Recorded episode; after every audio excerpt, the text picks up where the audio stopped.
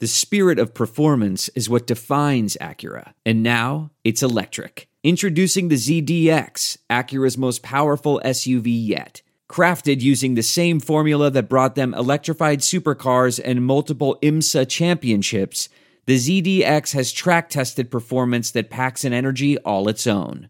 Unlock the energy and order yours at Acura.com. I'm hoping the Big Ten has to modify their system for us. it's Probably like getting grade 10 sandpaper rubbed on your face every day. I mean, we say it all the time, whether, you know, there's two types of turds. You're a sinker or you're a floater, but you're still a turd, right? I mean, Um, we're, we're, we are about players and players playing the plays and not necessarily the plays. Welcome to the Varsity Club podcast. My name is Derek Peterson. Joining me this week, fall hating, anti hoodie, my best friend, Greg Smith. Greg, hello, how are you? I, am very well. How are you? Um, I it's funny. I've been so much in a better mood this week because it's been unseasonably warm here in Nebraska.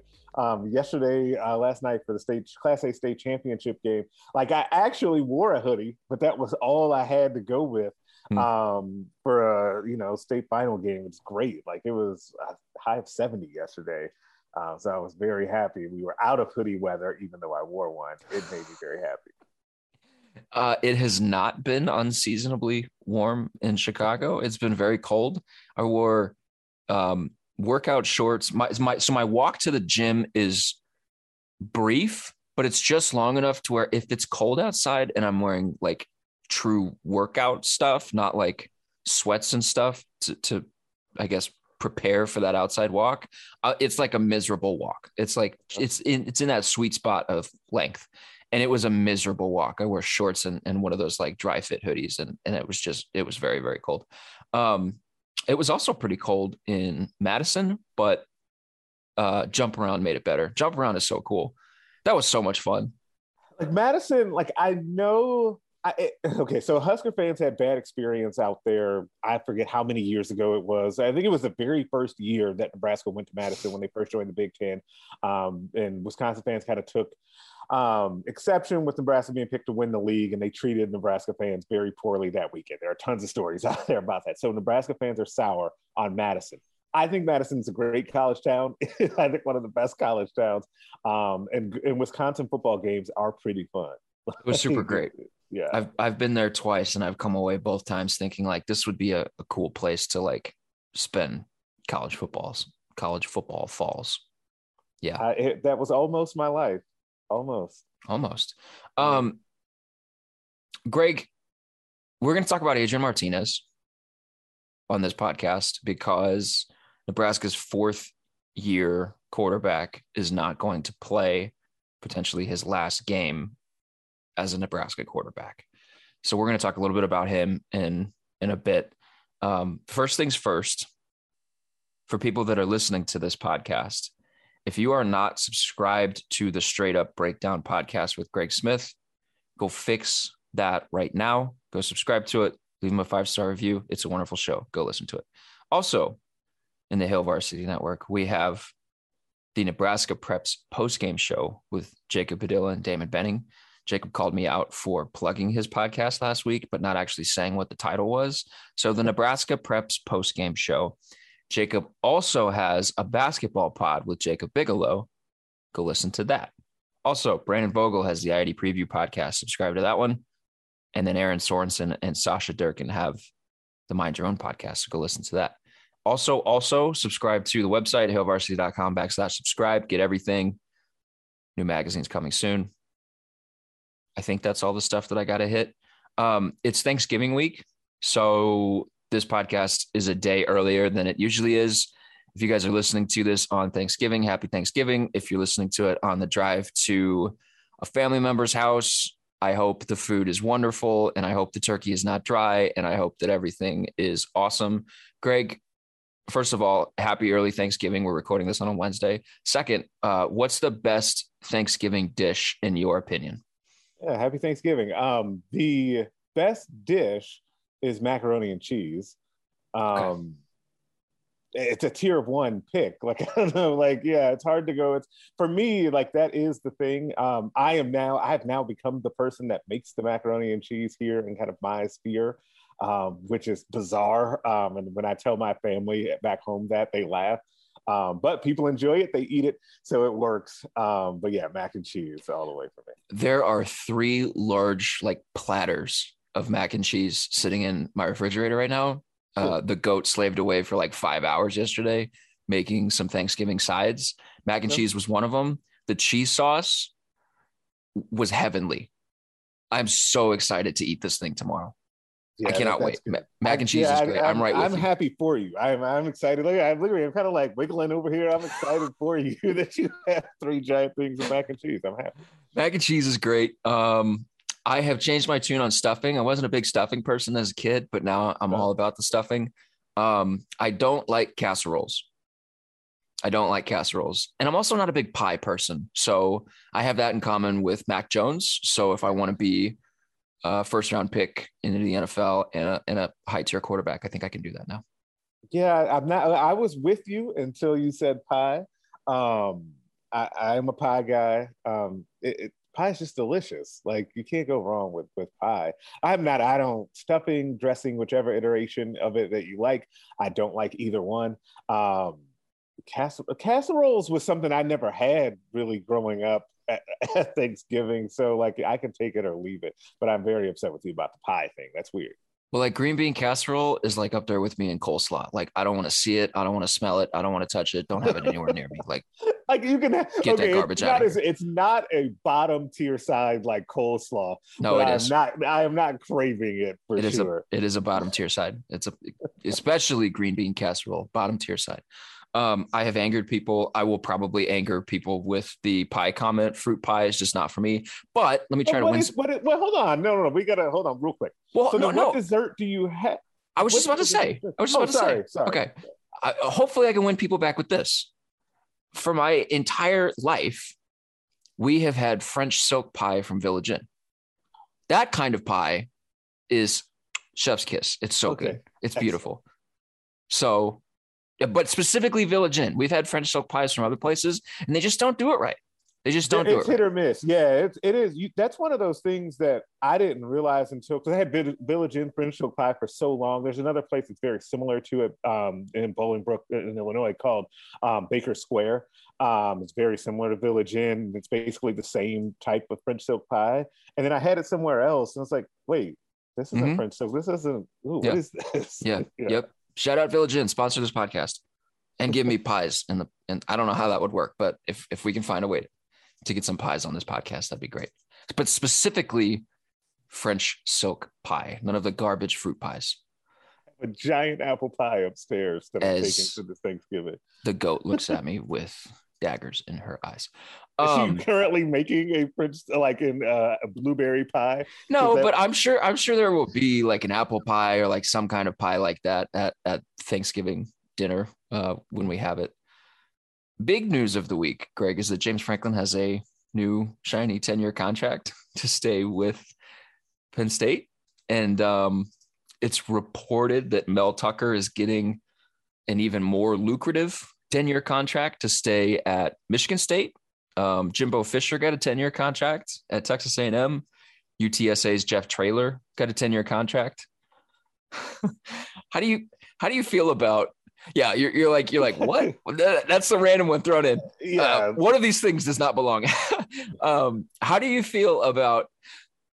uh, We're not even going to talk, talk about the finances of a situation, but just a college football program committing itself to one person for 10 years when we're seeing like Dan Mullen just got fired with what, like a 31 and 17 record or something insane like that. How do you feel about these, these super long-term contracts? Mike Gundy signed like a lifetime contract too, I think. right. Um, I actually like them. Like, and and, Oh. I kind of, uh, yeah, I kind of uh, uh, surprised myself and how I arrived at this, and it's actually tied to a little bit of like you mentioned Dan Mullen kind of getting fired after a few years or a handful of years, um, and actually having success down in Florida and Gainesville. I I think that anymore, I think that t- programs need to be allowed more runway to build, but I also think that there needs to be like a, a level of being okay with being a pretty good program that occasionally has a couple a breakthrough season or two. And what I mean by that, like Penn State, I think is a really good example of that. A team that should never really be like worse than a seven and five type of team, should always be like in that eight win conversation should basically be their starting point. And then there should be years where Penn State really gets on a roll and they win 10 or 11 and go to a Rose Bowl. Like that, that is, I think, where Penn State lands. And I think that that's where James Franklin would continuously steer them. And so them committing 10 years to him, I think is fine.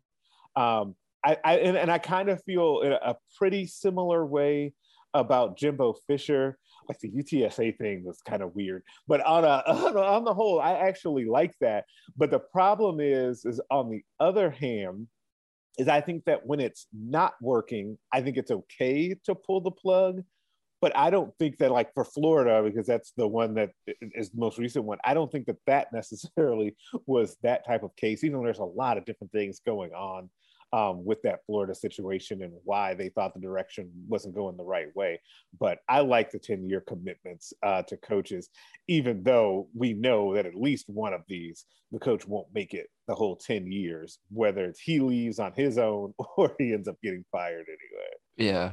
The the contract that Franklin signed, it seems like it's it's pretty friendly to him if he wants to go someplace else. The, he's guaranteed a lot of money if Penn State fires him. So he's for the next few years, he's like no one's ever virtually unfireable, but he's like he's like pretty close, like for the next few years, just in terms of the amount of money that they would owe him. Um, I've seen a lot of reactions to the Penn State thing specifically, like James Franklin doesn't deserve it. Like, what has James Franklin done? I've seen some of like good for the Big Ten with paying James Franklin and and and paying uh, Mel Tucker in, in, in sort of like the narrative that the Big Ten hasn't always prioritized um, super big contracts to keep really good coaches in the conference, and and that's something that the SEC does, and that's something that if the Big Ten wants to continue to play with the SEC, they'll need to keep doing. Um, I can see that. I can, I, you know, I can see sort of the well, what has James Franklin done arguments, um, and I can also see that like he's recruiting at a really high level. Um, he's getting investment from the program to improve some things, which will be good. The uh, I I I'm with you in a theoretical sense on what the what the like the long-term contract would signal because it would signal that programs are saying hey you can have like a year like what Penn State had last year or like you know not that Michigan did this with Jim Harbaugh but like a two like a random year where you have a losing record and we're not going to freak out and overreact sort of in the way that that Florida has has over I think overreacted to the Dan Mullen situation. Um it's it's one of those things where like in theory I support it because I uh, whole, wholeheartedly agree with everything you just said about programs need more time, coaches need more time because that's what I've been arguing with Scott Frost. Um, and and that we we have sort of like accelerated the clock on how quickly a coach needs to produce results. Um, part of it is like programs feel like coaches need to produce results because they're paying them a lot of money. So if we right. could fix if we could fix that discrepancy, how much coaches are getting paid in general, like there probably wouldn't be such a such a hurry to win games so quickly. Um, but there's the skeptical side of me that just says I don't think these programs actually have the stomach to do that on the whole. Like I think Nebraska is an exception, and Trev Albert saying we're going to give Frost another year. I think he's the exception. I don't think he's he's the rule, and I'm just skeptical that programs will actually continue to express patience and continue to to to believe in patience because like one of the things that um the the coaching carousel this particular season has sort of brought up one of the the talking points that that people are I've seen a lot of people hitting on is that there are a lot of programs right now that have unwarranted belief that they deserve better football seasons that, that they should have better football seasons than they deserve that they should be winning more games based on I, I don't the fact that they should be winning more games. I don't know Like there are teams that, like you said, aren't happy with just having one or two like really good seasons and then going back to kind of being average.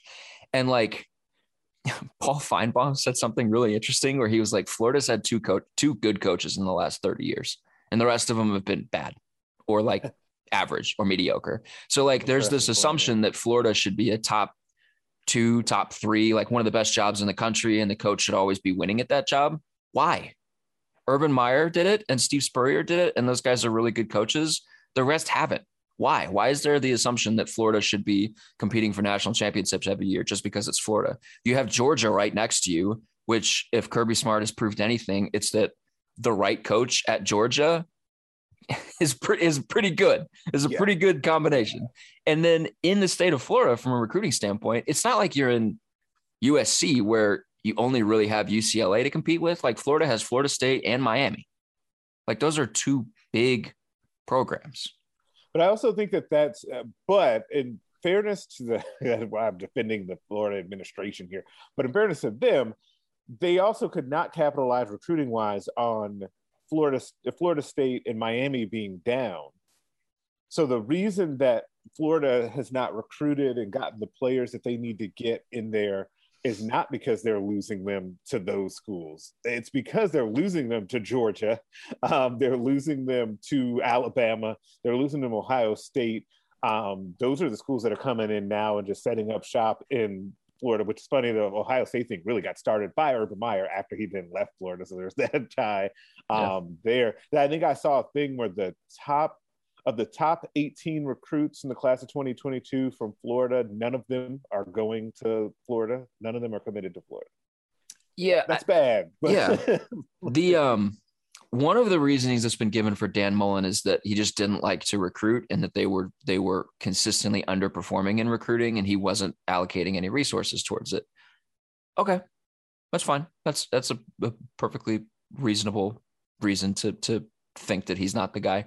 Some of the other stuff, like you, eh, the the internal dynamics were off. They didn't like his personality. They didn't like the way he was too mean to the media. That's one of the things that I've seen. Who cares? No one, since no when did we care? People for that. Like, yeah, since when did we care about the way coaches interact with the media? That's the first time that's ever happened. Yeah, if that was the case. Yeah, some no of the some cares. yeah some of the reasons have been like, well, the guy gave up 52 points to Samford at home, and we just don't like that because this is Florida, and we got to figure out reasons to justify doing this. Like, just just say it wasn't working and and you wanted to go in a different direction. That's fine. Don't don't, don't tell me. Well, he, he didn't get along with the media, and we need somebody that knows how to play the game and knows how to talk right.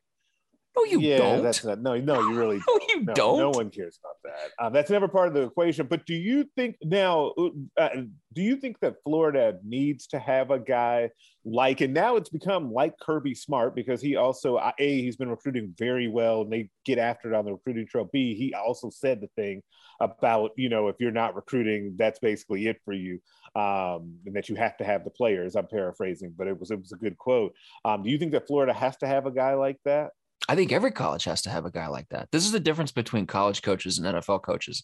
Dan Mullen could probably go to the NFL and be a pretty successful NFL head coach because he's really good from a scheme, a schematic standpoint, from a play calling standpoint. He just has no interest in recruiting, which I, would be curious to talk to people who were around. Um, what's his face? Um, the Texas Tech guy that that went to oh, uh, Arizona, Kingsbury? Kingsbury. Yeah, I'd be curious to talk to people that were around him when he was in Lubbock and, and kind of get a vibe for how he felt about recruiting because he's, I mean, he's having pretty successful. We, we, we, joked about him failing upward when he got fired yeah, from Texas Tech. made those jokes, and but they like they started the year eight and one, if if I have my numbers correct. Um, and Mullen not, was a guy that was always he was talked about as an NFL as a potential NFL guy. Yeah, he was in, in Starkville. Yeah. I think I think the biggest thing with college is you just you have to embrace recruiting and you have to you have to want to do it every single day of the year 365 days. You just have to it, i think that's just that's the most important part of the job right now. Like it's not it's not schematics i don't think. It's not you know how you talk to the media. It's not how you manage a locker room. Not some of those things are pretty important but like recruiting is the lifeblood of a college football team. You've played NCAA 14. If you don't do well recruiting, you don't do well on the field. That that is 100% correct. You get out there in NCAA 14 with those two stars, uh, it, it's not going to go well for you. How do you turn? I, I don't know, random Marshall. I played with Marshall one time. How do you turn Marshall into a consistent national championship threat? You start signing five star classes. That's what happens. I used to, NC State used to be my, my squad because you could do the red on red pant pant jersey combination, um, and I would do that and turn around NC State. You could do I red on red with Nebraska. You could. Did you ever do red on red with Nebraska? never. Okay, so I didn't play with Nebraska as much just because I was. I mean, we were here, right at that point, probably. Um, and so no, I no, I, I'd like to pick Okay. someone else right. and go that way. I played a lot with Oregon. I, I think Yeah, I've played I- a bunch of Oregon. I, I don't think I'm in um, a small group of people here when I say that my like team selection was based entirely off of how many uniform combinations you had.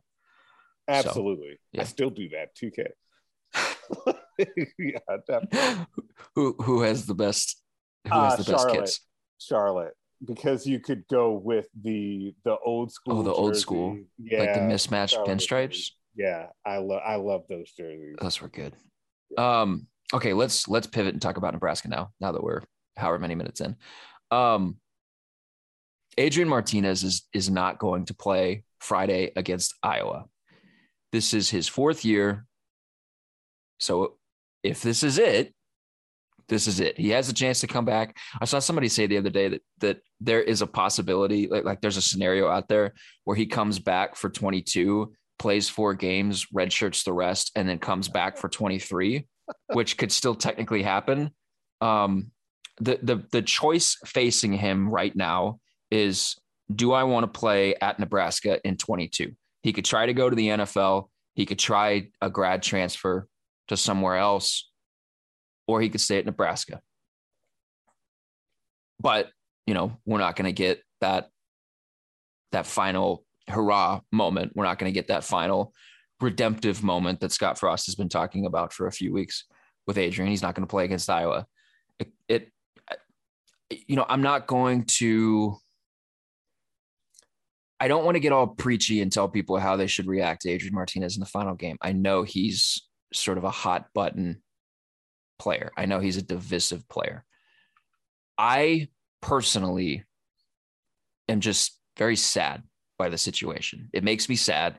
I wish that he he would have one more and we keep talking about well one more opportunity he just needs another opportunity and he keeps coming up short i wish he would have one more opportunity to play particularly in front of the home crowd if this is going to be the last nebraska game of his career and i don't know if it's going to be the last one or not it sounds like scott frost wants to have a conversation with him um, it sounds like frost wants him to go through senior day stuff but that that doesn't necessarily mean that he won't come back um, I, it just it makes me sad that potentially his last game will be spent on the sideline because of an injury. It just makes me sad. So any any of you guys that are going to the game or you can react however you want. I, I don't care. Do you? It makes me personally sad. Greg, how do you feel about the whole situation as a whole as we kind of look back? You man, you stole my thunder because I didn't Sorry. expect you to say that, and I, because I actually feel the same way. Um, and, and it was weird on kind of how this all kind of came out. I had to take a little inside baseball here. So we're it came out obviously at the Scott Frost press conference. Um, when the Scott Frost press conference is happening, I am usually doing something else. I'm usually in the room, but kind of working on the piece that I have to do for Monday morning. This time, though, Ben Stille was in the hallway. And so I wasn't even in the room when he announced it. So I'm out in the hallway talking to Ben Stille. I come in and people are just like furiously typing away. Like I haven't really checked our internal Slack, like because I'm starting to get my stuff together um, for what we've got going for like what I have to get going on later. And so I didn't know like what happened. And so then after the press conference was over, is when I actually found out that he announced that Scott Frost announced that Adrian Martinez is out. And then I just kind of sat there and I'm like, dang, if that's it, that's really sad. Like that was honestly my very first thought, uh, like in that time late, technically finding out that it happened, um, that the announcement was made. It, it bummed me out because like Frost, I do, I did, I guess, or do want Adrian Martinez to be able to have that type of moment, like you said too, particularly in front of the home crowd, and it doesn't feel like he's going to get that. Um, the the injury complicates this whole thing though when it comes to long term, um, because if it's a significant shoulder injury that will need surgery, he it, he would not be ready to go right away for wherever he's playing football at in 2022, mm. right? Yep. And so that's also part of this equation and discussion too. Um, but it, it's just tough to see if that's the end to see it kind of go like that in another game in which he had a i guess a gritty performance i guess is the way i would describe it now knowing what we know about his shoulder his throwing shoulder at that. Um, another game in which it, he basically played well enough for them to win, except for a, a, critical mistake or two. Even though those, I don't know that those those interceptions cost them the game necessarily. Like it's just that I think that though that Wisconsin game basically summed up his career all in one. Some very brilliant plays, uh, some maddening plays, some plays that he can only make, and then also an injury because that's been a big part of the Adrian Martinez experience throughout his four years at Nebraska. Prolific statistically, but also a lot of injury. Yeah. I,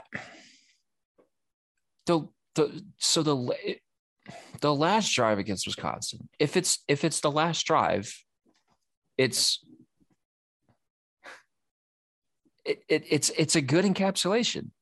First first and ten, and you get a holding penalty, and you're at first and twenty you can't have a holding penalty there. But they did.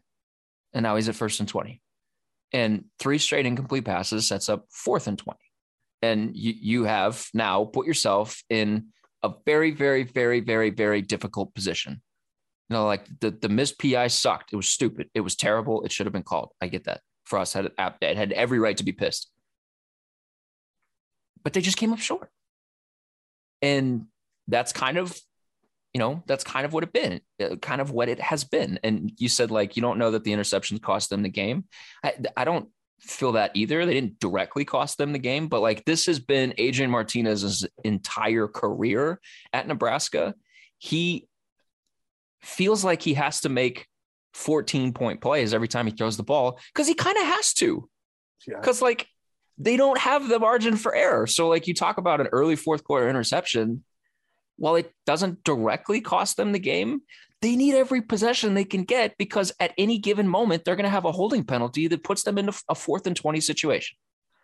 And, you know, some of it is on Adrian and, and a lot of it isn't. Um, a lot of it, and this was what I wrote in my column. This is what I've written all season. Their offensive line is bad. It's bad. And if they protected him he would look different. And when we've seen him have protection, he has looked different. Um, here's kind of the the I want to talk to you about his legacy because he's going to have. Uh, now I don't I don't know if this is it. I don't know if he's going to have another season to to continue writing this thing. But right now he's played four years. This is we can kind of look at this whole picture. His legacy is going to be very interesting in terms of like how he has viewed how he is viewed as a Nebraska quarterback because Nebraska's had really good quarterbacks. Nebraska has had statistically excellent quarterbacks with a lot of warts. Nebraska has had winning quarterbacks. Nebraska has had productive quarterbacks who lost games. So so here I so I tweeted this. This is perfect. I tweeted this uh Monday.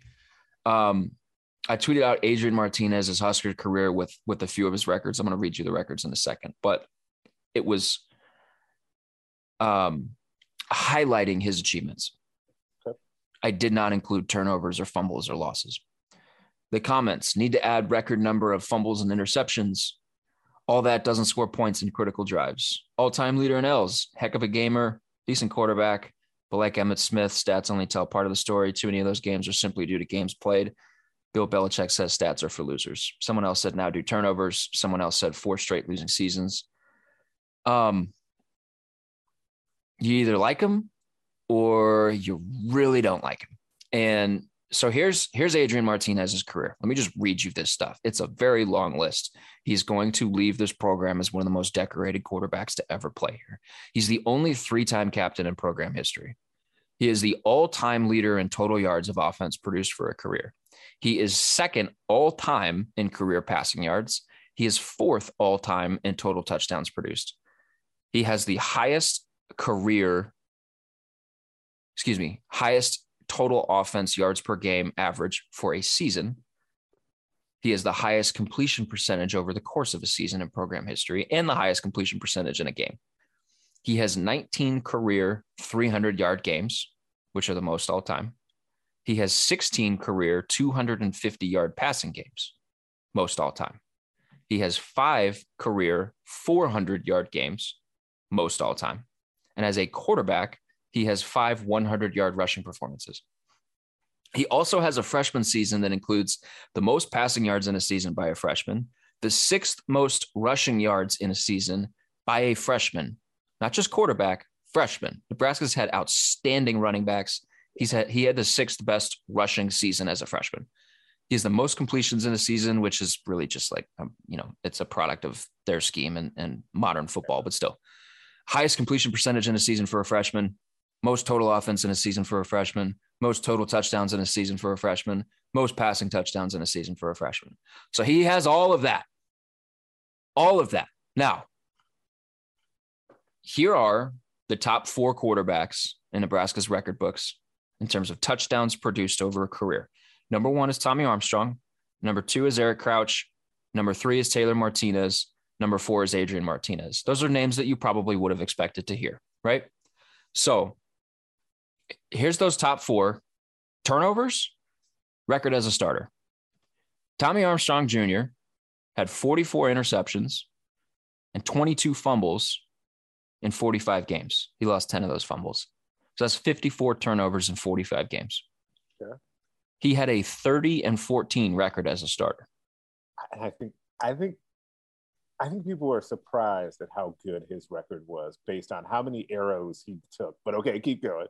I do not have Eric Crouch's fumble numbers because fumbles have, no one tracks fumbles for whatever reason and, and they're they're wonky and he played or far enough back to where there's just not reliable information so I could probably go look but I, I need more time. Eric Crouch has 90 career touchdowns, 25 interceptions in 43 games. He had a 35 and 7 record as a starter obviously won a Heisman. Yeah. Um, you know, if we're talking about who's, who's the best quarterback to play at Nebraska in the last 20 years, it's Eric Crouch.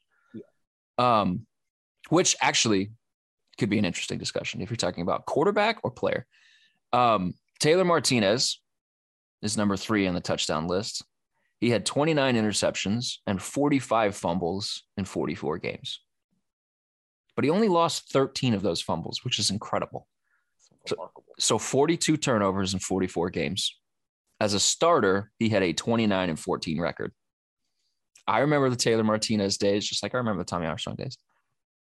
Um, specifically because my dad was always yelling at the TV, stop turning the ball over, stop throwing interceptions, stop fumbling it. They're never going to win more than nine games with Taylor Martinez as the quarterback, which, by the way, is an incredible statement to make. Now, when you say that out loud, it's, it's an incredible statement yeah. to make. Yeah. Okay. 29 and 14 as a starter. Adrian Martinez, number four, 30 interceptions, 31 fumbles, 18 of them lost.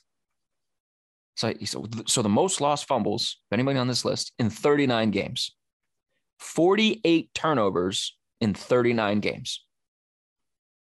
He has a 14 and 24 record as a starter. So I give you all this stuff at the beginning. He is one of statistically and in terms of production, the best quarterbacks to play at Nebraska. Now, you can qualify that by saying, well, the scheme helped him. Well, modern offense helped him. Well, modern defenses helped him. That's a function of games played. You can talk about all that stuff, you, and you and and you be justified in saying all that stuff. But in terms of career numbers, he is in Nebraska's record books. He's one of the most productive quarterbacks in the history of his program. But if you're talking about the top quarterbacks, he has the worst record, as a starter, which we can also talk about why you shouldn't use team record as a quarterback metric. And he has the most turnovers of anybody.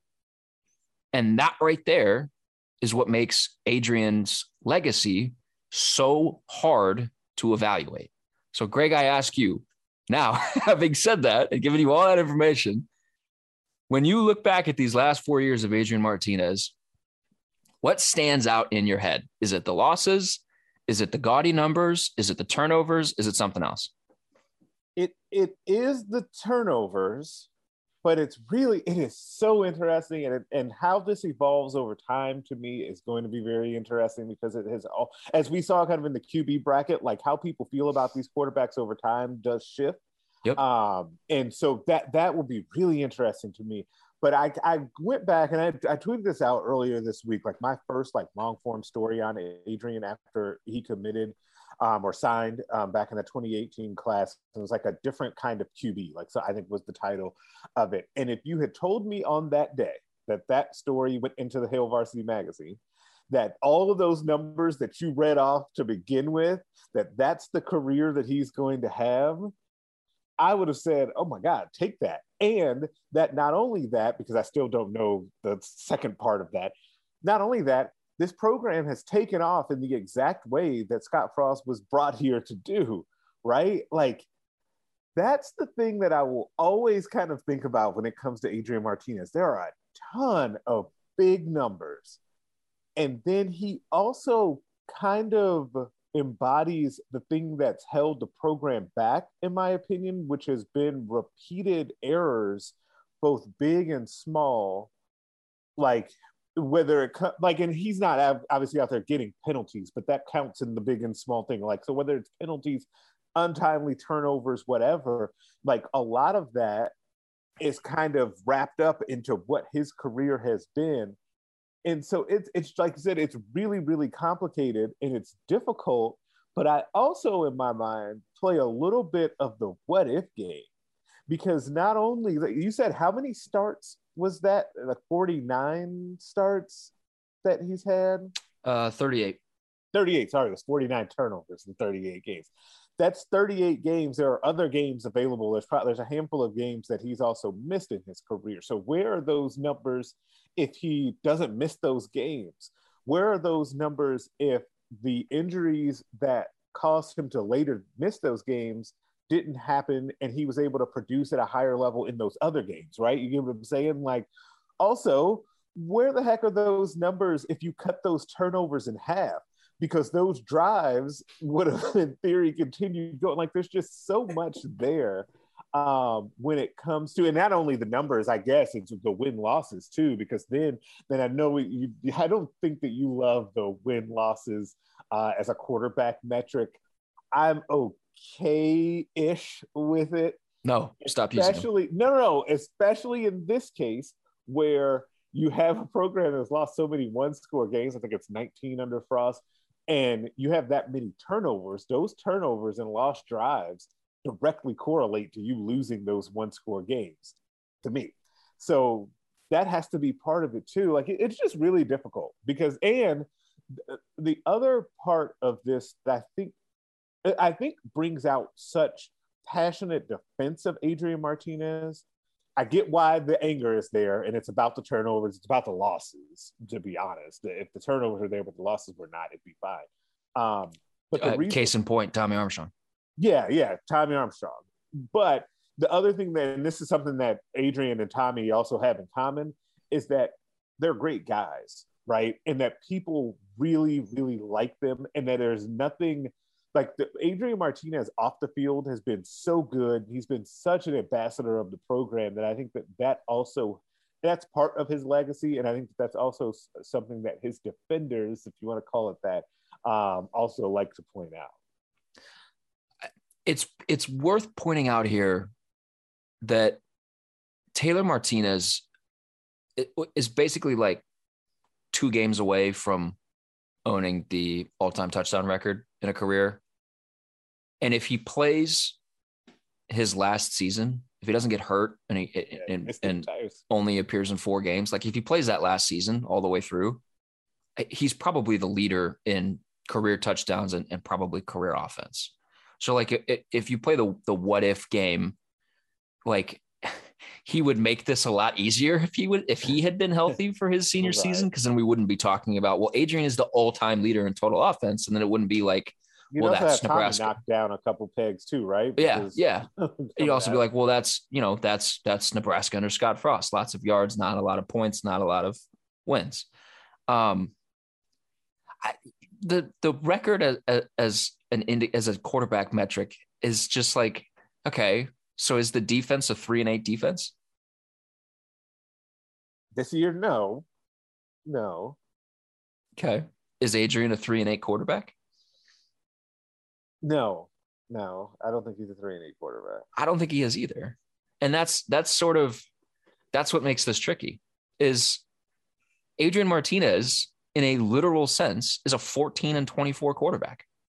In a literal sense. But at the beginning of this season, I think most people would have said he's the the most talented quarterback in the Big 10 before you knew what CJ Stroud was going to do. Right. Now, I, I guess the most talented non-Ohio State quarterback in the Big Ten, I guess would be. Still amazing with what Nebraska did to him. Like that will always like as they continue to just roll up points and yards on people, and he looks like maybe a Heisman favorite. Nebraska's defense that day is yeah. They've scored 117 points in the two games since playing Nebraska, and they scored 26 points against Nebraska. It's remarkable. Yeah, you're right. It's remarkable what they did. Um, Adrian, eh, I just don't know. I don't know how he's going to be viewed because you're exactly right when you when you said like, as we have gotten a few years removed from all of those other quarterbacks because we did that that quarterback bracket thing in, in the offseason, as we have gotten a few years removed from from those careers, people look back on them more fondly, which just it's just human nature. It tends to happen. It's Right. nostalgia. Um, I don't I don't know how Adrian is going to be viewed because with Tommy, you've got a ton of interceptions, you've got thrown off your back foot, you've got like head scratching, like God, what are you doing, dude? Moments, but he he won games. He won football games, and they won football games, I should say. And with Adrian, you've got God, what are you doing? Moments, and you've got oh my God, he's the only player on the field that could make that play. Holy crap! Moments, and he he they they don't win football games with him, and they haven't won football games with him. And I, I am firmly in the camp of if they had a better offensive line, they would have won more games this year. I, I think I've I've written and I've also said that they have a three win offensive line. That that's just where they're at right now. Um, but but I mean, he's got 48 turnovers in 30 39 games. It's it's just you know as as a guy that has as as much usage as a quarterback has to average more than a than one turnover every game over the course of, of your four year career is is hard. It's hard. And it gets back to the thing where I talked about with them not having any margin for error. Those things, I mean, you can go game by game and say, like, yeah, this this crippled a scoring opportunity. This hurt them. This set up a, a score for the other team. This was a scoop and score. Like we talk about the Ohio State game from last year, and I'm like, yeah, the the fumble scoop and score that he had to start the second half in that game effectively into that game. And there's been a handful of those over his career where you've been like, well, they didn't, you know, they effectively ended games. And it's just, you know, I think that he, if I was in the stands on Friday and he takes part in senior day and he kind of runs that on the field pregame, I would cheer for him. I would give him a round of applause because I think he deserves it. But I also, you know, I, I don't know. I, this this is I think this is going to be one of the most interesting legacy questions in a while. Yes, but I, and I also I don't depending on when you guys listen to this, I do expect him to go through senior day, um, and I also ex- like I I I don't I shouldn't say expect I I would hope hope that he gets a thunderous ovation from the crowd. And I think that there is that, and it's for a couple of reasons. It's not just that he was statistically prolific, it is also that we have come to find out um, that he played with a broken jaw um, for a lot of the year. Um, we also know that he played with his shoulder injury in the second half and tried to get it out and help the team win a game at Wisconsin. Um, and there are numerous things like that for him in his career. So, like, I, I just think that on everything that he's given the program, I think that he needs a monster ovation um, at that game. But it is going to be, it's just going to be really interesting. And uh, uh, how long? And I'm surprised that we've actually gone this long without saying this. How how much his legacy is going to be tied to Scott Frost, the coach legacy, um, is also going to be interesting too. Because once this, like, let's say this is the end for Adrian, Scott Frost gets to start to begin to write a new chapter of his coaching tenure at Nebraska without Martinez. Um, and that's going to, I think, shape some, some maybe shape some of the conversation around Martinez as well. Um, because if it turns out that Martinez was by far and away the best quarterback that he brought here, that's going to also give you know some different ammunition for the fight too. So it, it'll be interesting. There, there's a lot there um, when it comes to Adrian Martinez's legacy. Um, and that's why you wish so much that for him that because the conversation would just be so different if they if the team had just been okay or he had gotten that signature moment yeah. which he just didn't get like when we thought they that he had and was it was it the iowa game his freshman year with when that picture that everybody loves happened in iowa city where he's got like he he scores a touchdown and like pumps his fist out in the air and like there's the photo of it was that his freshman year? Yeah. Yes, I, I think I, so. I think it was. And I think we thought that was it. That was the moment. And then, you know, they lost the last second field goal. Um, and, and it just kind of feels like that was a foreshadowing moment for so many things to go. Yeah, I you know, I think the the sadness comes from he's just not going to have a chance to control what's going to because because the narrative will change with him if on Friday Logan Smothers leads them to a win. Yes. Uh, undeniably, it the discourse with Adrian will change. And I'm that that'll be that'll be an interesting time if that happens. Um, so I, I do want to make sure I ask you one question. It's your podcast, but I want to ask you one question about Adrian's legacy. It relates to that. Does it change if he goes somewhere else after this year?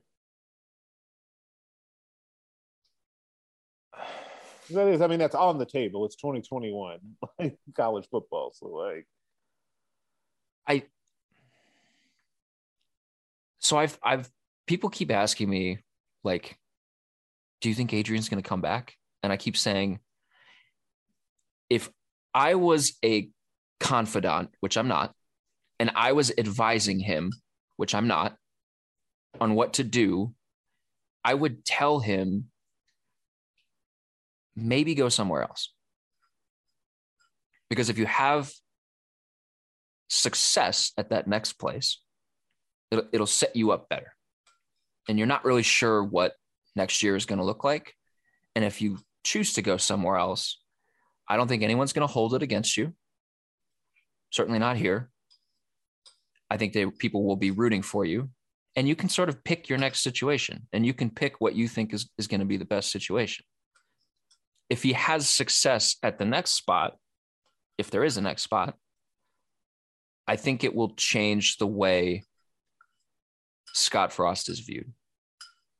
And this kind of ties into I was going to ask you next if Frost fails at Nebraska, what does that do to the way that Adrian Martinez is viewed? If Scott Frost fails at Nebraska, is Adrian Martinez viewed as a wasted talent?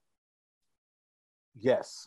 And if in that in that same vein, if Adrian Martinez goes somewhere else, which again, I'm not saying I, I have any inside knowledge on, I'm not reporting anything. If he goes somewhere else and he does have success, I, I think that would also it, it would reflect poorly on Frost, and you would get some of those wasted talent remarks about here the other side of this is they tried Luke McCaffrey and it failed spectacularly. Yes. And he has gone on to other places and not had a ton of success. Not had much success. Depending on what happens Friday with with Logan Smothers, we, we will have a, a few glimpses of of what Smothers is as a quarterback, but but very few, and he'll be going into his third year in college, and he'll be kind of a, a question mark. So, like, I, I think some of what's going to happen is people are going to just going to start questioning Scott Frost's ability to well and start. They already have ability to evaluate quarterbacks.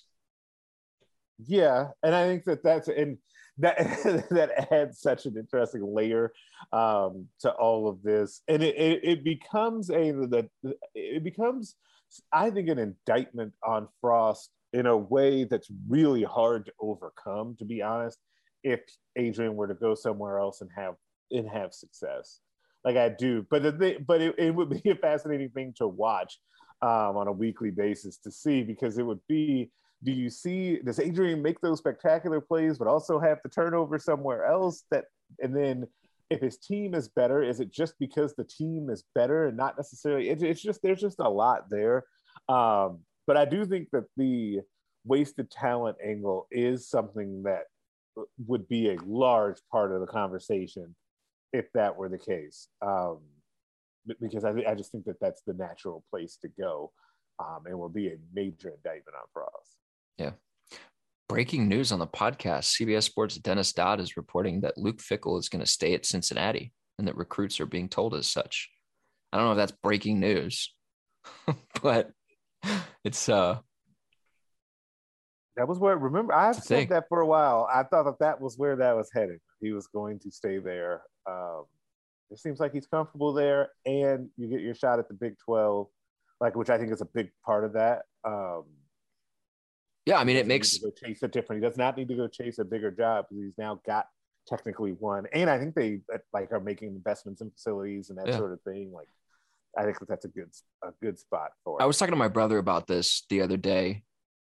He has spent his entire coaching career in the state of Ohio. Going to Los Angeles or Baton Rouge would be a significant change. He has a family that factors into this, and he seems like somebody that would that would value that as a pretty high priority, what his family's interested in um, or comfortable with. And like Cincinnati is number four in the college football playoff rankings. They, they did pop in at number four. Like their number four is an American school, and they're going to be in the Big 12 in a couple of years, and and an Oklahoma less Big 12 at that.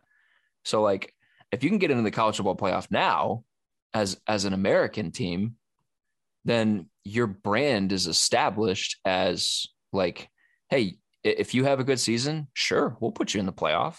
I don't necessarily think it matters if they get killed. It's such a big deal though too for recruits because now you can say that hey, if we're having this kind of success here and getting in the playoff, imagine what we're going to do when we get to the Big 12. Um, it's just such a good proof of concept situation yeah. that he finds himself in, right? Yeah, I mean, it, it, I, I, you know, USC's a really good job, but like he's got a pretty good gig. Yeah. Um, if if Luke Fickell is off the market, and Mel Tucker is off the market, and James Franklin is off the market, and Jimbo Fisher is staying at Texas A&M, which he keeps saying that he is. Yeah, keep saying that. LSU and USC and Florida somebody else is come it has uh, bound to come open right something something yeah, spectacular surprise, is going to happen right? oh it always ha- seems that way one or two of those schools is not going to be happy with the way that this offseason ends i my prediction is that it's usc that's what i kind of you think so? right now. Even though i don't know how happy like how happy are florida fans going to be with billy napier? Um if that ends up being the case uh i don't know how like like how excited you get for that. I think lsu fans would be excited for dave aranda um but not in the way that they would be if they like stole jimbo fisher uh but usc feels like the team on the outside looking in of the because there's just not that many names now those guys that you rattled off if they're staying like who who's available like and this is getting? this is a product of constantly churning through coaches every year. Like th- this is this is what we have gotten to. It's sort of a dry market. Like if like I think the names that have been mentioned for USC have been Dave Aranda and Matt Campbell. Um, if Dave Aranda goes to LSU, that would be interesting. But like if you're USC and like you've been open since what September, Right. Like they don't and you're like, we're gonna get the best guy available, and then you end up with Matt Campbell, who what is looking at a what four or five loss season with Iowa State this year. You're like, what? We did all of this for that? What? I don't know if yeah, his star has kind of dulled. Um, and I don't I don't know. I just don't know what USC like what direction they go. And I still think that somebody like I think someone like Dan Mullen is going to get one of these Power Five jobs. Like it was surprising. I don't know, like you know what his ties are to like Washington, for example. But like, why couldn't he like turn up out there? Like I just uh, Matt Campbell's I- I- also.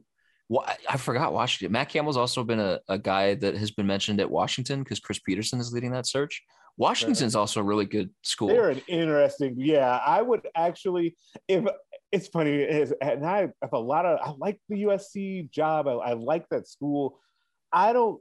If I had to pick though, if you really told me, hey, either way, you're going to get four point five million dollars, and you can pick USC or Washington. All things considered, eh, you're giving some strong consideration to Washington because it just feels like there's something weird with like the USC behind the scenes situation.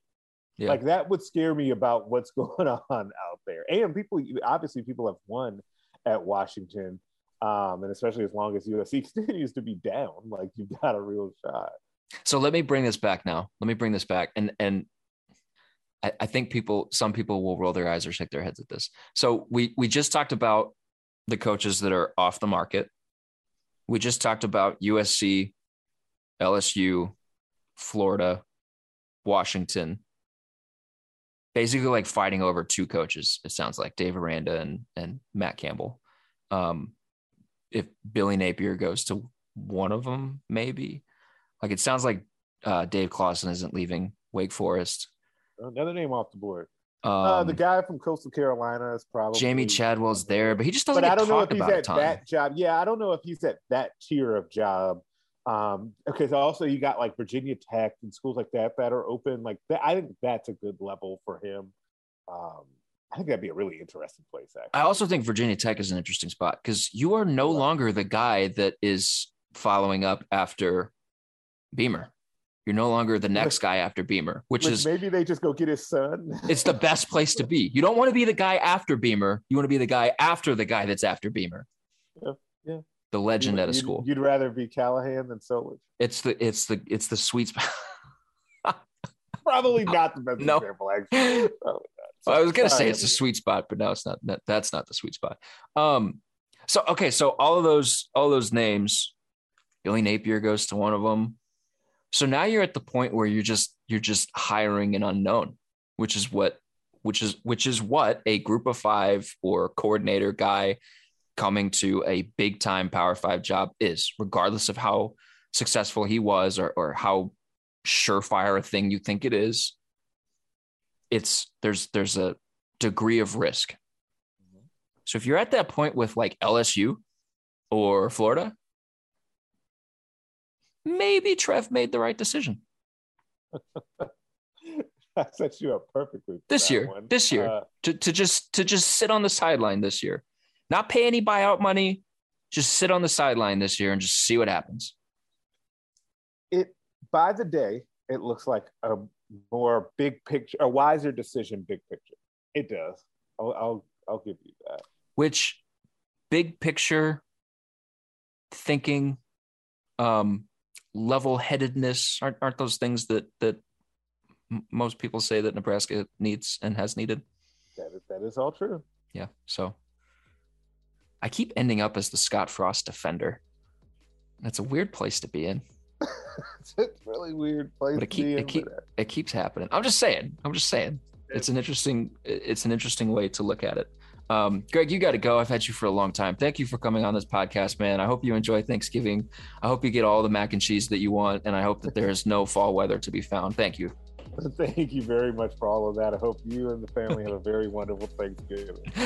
All, uh, same goes to all of you guys listening. I hope you have uh, food comas after just delicious meals. So enjoy the week, enjoy the weekend of football action. Thanksgiving week is always a fun week because there's just random football at all hours of the day. Um, we'll be back next week with another podcast. In the meantime, keep reading HailVarsity.com. Thanks, guys.